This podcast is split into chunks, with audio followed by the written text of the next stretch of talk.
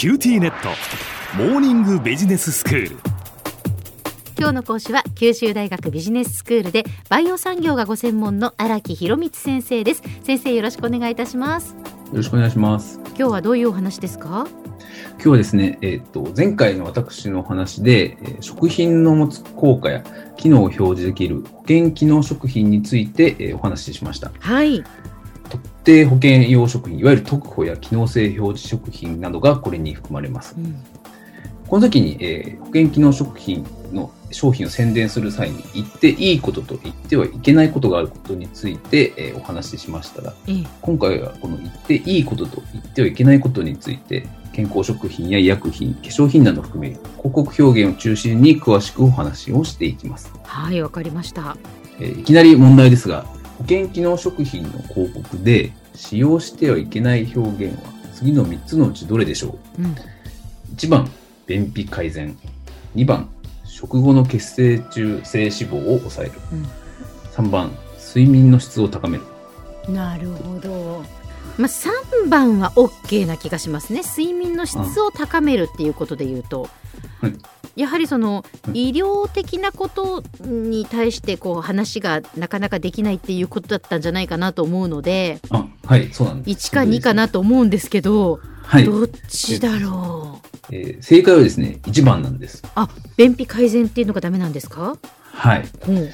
じゃあなぜいけないのかというと、まあ、便秘っていうのはですね、便秘症という診断基準が、えー、あるくらい、実は厳密に言えばあの疾病、いわゆる病気なんですね。はいはい。なので、一番の便秘改善っていうのは、疾病の治療、または予防を目的とする効果を標榜しているとみなされてですね、こういう医薬品的な効果効能を標榜できるのは、薬機法という法律上を医薬品、まあ、いわゆるお薬のみとされています。なるほどだから医薬品以外では便秘改善っていう表現を使うのはできないっていうことですね。そうですね、うん、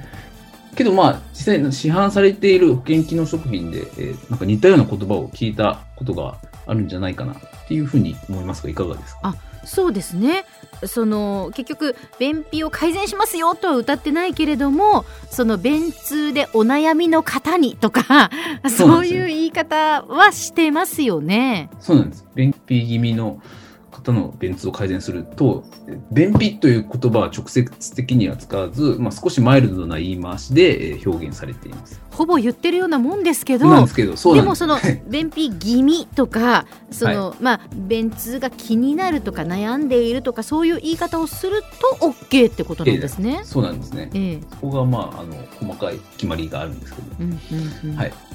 まあ、ちなみに2番の食後の血清中性脂肪を抑えるや、えー、3番の睡眠の質を高めるっていうのは、まあ、病気じゃなくその特定の保険の用途に適する表現なので、えー、機能性表示食品や特保では、えー、その広告表現が認められています。はい、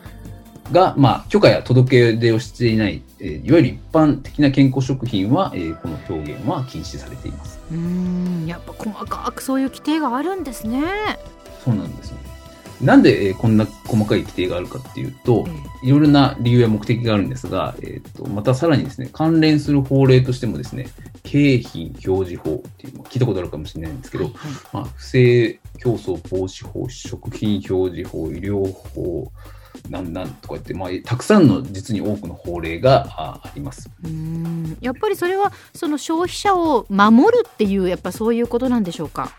そうですね。えっ、ー、と、まあ、まず第一は消費者の、えっ、ー、と、利益保護であったり、あとはですね、事業者間の公正な競争を、えー、確保するために制定されています。うん、やっぱりですね、え消費者の皆さんって、まあ、より良い商品やサービスを、え求めるんですけど、うん、まあ、実際よりよく見せかける表示が行われればですね、ついつい、えそちらの方に目を向いて、まあ、実際、そんなに質は良くないんですけど、まあ、商品やサービスを買ってしまうと。いわゆる有料誤認っていうのが、まあ、起こります。えー、ま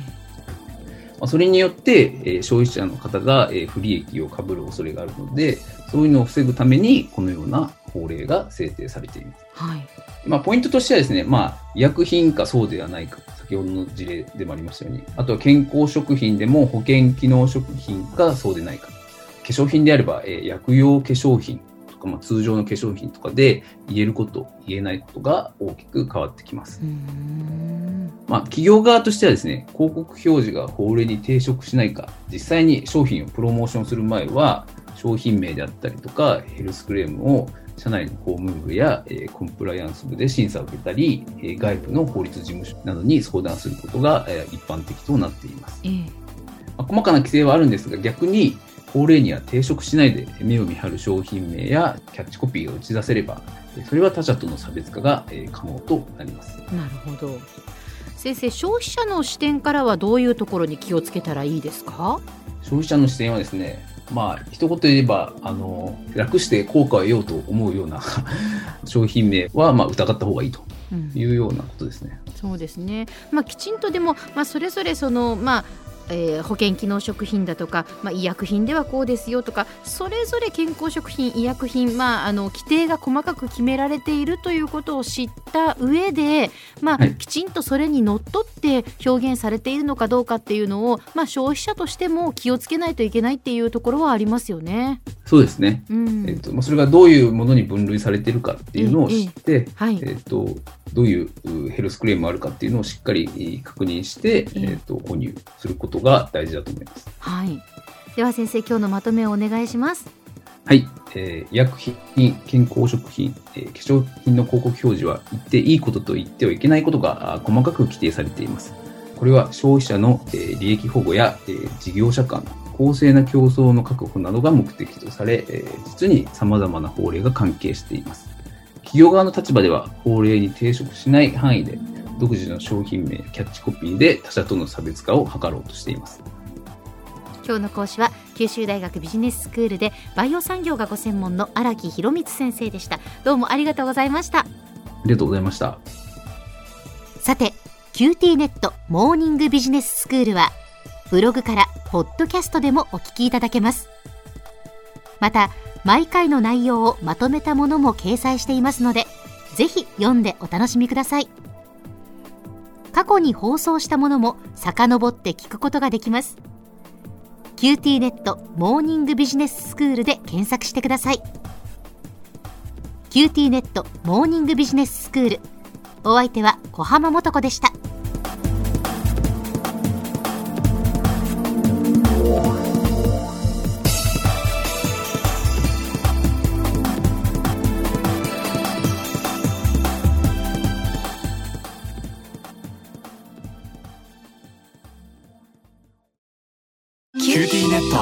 今日寝坊しちゃって急いでお弁当準備したのにパパテレワークだったのよ。あるある。うちもいきなり「今日はテレワークだった」とか言い出すのよ。でもうちじゃネットつながりにくいって結局出社してるわよ。ビビック入れてあげたら？テレワークを快適に。光はビビック